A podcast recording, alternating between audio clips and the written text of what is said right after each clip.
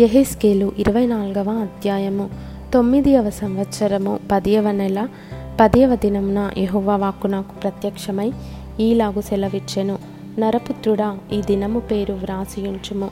నేటి దినము పేరు వ్రాసియుంచుము. ఈ దినము బబులోను రాజు ఎరుషలేము మీదికి వచ్చుచున్నాడు. మరియు తిరుగుబాటు చేయు ఈ జనులను గూర్చి ఉపమాన రీతిగా ఇట్లు ప్రకటింపుము. ప్రభువైన యహోవా సెలవిచ్చినదేమనగా కుండను తెచ్చి దానిలో నీళ్ళు పోసి దానిని పొయ్యి మీద పెట్టుము.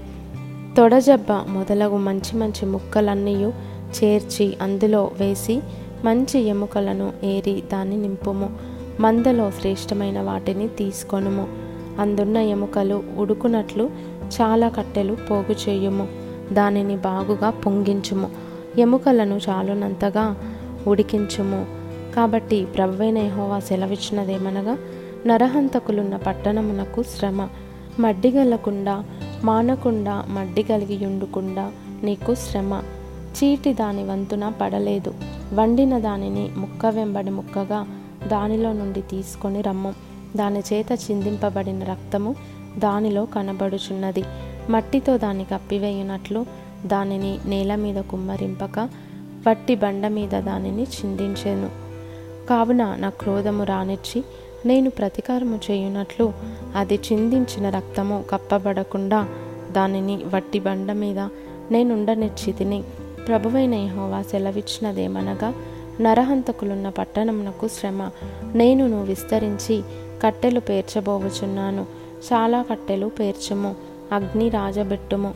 మాంసమును బాగుగా ఉడకబెట్టుము.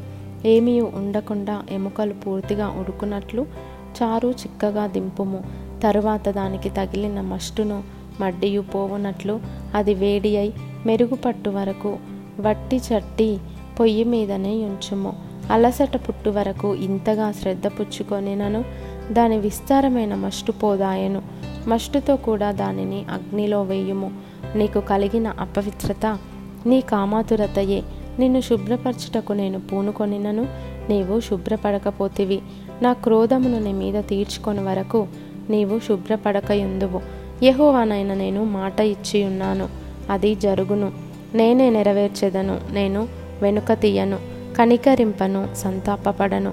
నీ ప్రవర్తనను బట్టియు నీ క్రియలను బట్టియు నీకు శిక్ష విధింపబడును. ఇదే యహోవా వాక్కు. మరియు యహోవా వాక్కు నాకు ప్రత్యక్షమై ఈలాగు సెలవిచ్చెను. నరపుత్రుడా నీ కన్నులకింపైన దానిని నీ వద్ద నుండి ఒక్క దెబ్బతో తీసివేయబోవుచున్నాను. నీవు అంగలార్చవద్దు ఏడువవద్దు కన్నీరు విడవవద్దు. మృతులకై విలాపము చేయక నిశ్శబ్దముగా నీ తూర్పు విడువము. నీ శిరోభూషణములు ధరించుకొని పాదరక్షలు తొడుగుకొనవలెను. నీ పెదవులు మూసికొనవద్దు. జనుల ఆహారము భుజింపవద్దు. ఉదయమందు జనులకు నేను ప్రకటించి తిని సాయంతనమున నా భార్య చనిపోగా ఆయన నాకు ఆజ్ఞాపించినట్లు మరునాటి ఉదయమున నేను చేసి తిని నీవు చేసిన వాటి వలన మేము తెలుసుకొనవలసిన సంగతి నీవు మాతో చెప్పవా అని జనులు నన్ను అడుగగా నేను వారితో ఇట్లాంటిని. యహోవా వాక్కు నాకు ప్రత్యక్షమై ఈలాగు సెలవిచ్చెను. ఇస్రాయేలీలకు నీవు ఇలాగున ప్రకటింపుము. ప్రభువైన యహోవా సెలవిచ్చినదేమనగా మీకు అతిశయాస్పదముగాను మీ కన్నులకు ముచ్చటగాను మీ మనస్సునకు ఇష్టముగాను ఉన్న నా పరిశుద్ధ స్థలమును నేను చెరపబోవుచున్నాను. మీరు వెనుక విడిచిన మీ కుమారులను కుమార్తెలను అక్కడనే ఖడ్గము చేత కూలుదురు. అప్పుడు నేను చేసినట్లు మీరును చేయుదురు. మీ పెదవులు మూసుకొనకయుందురు. జనుల ఆహారమును మీరు భుజింపకయుందురు. మీ శిరోభూషణములను తలల మీద నుండి తీయకయు. మీ పాదరక్షలను పాదముల నుండి తీయకయు. అంగలార్చకయు ఏడ్వకయు నుందురు.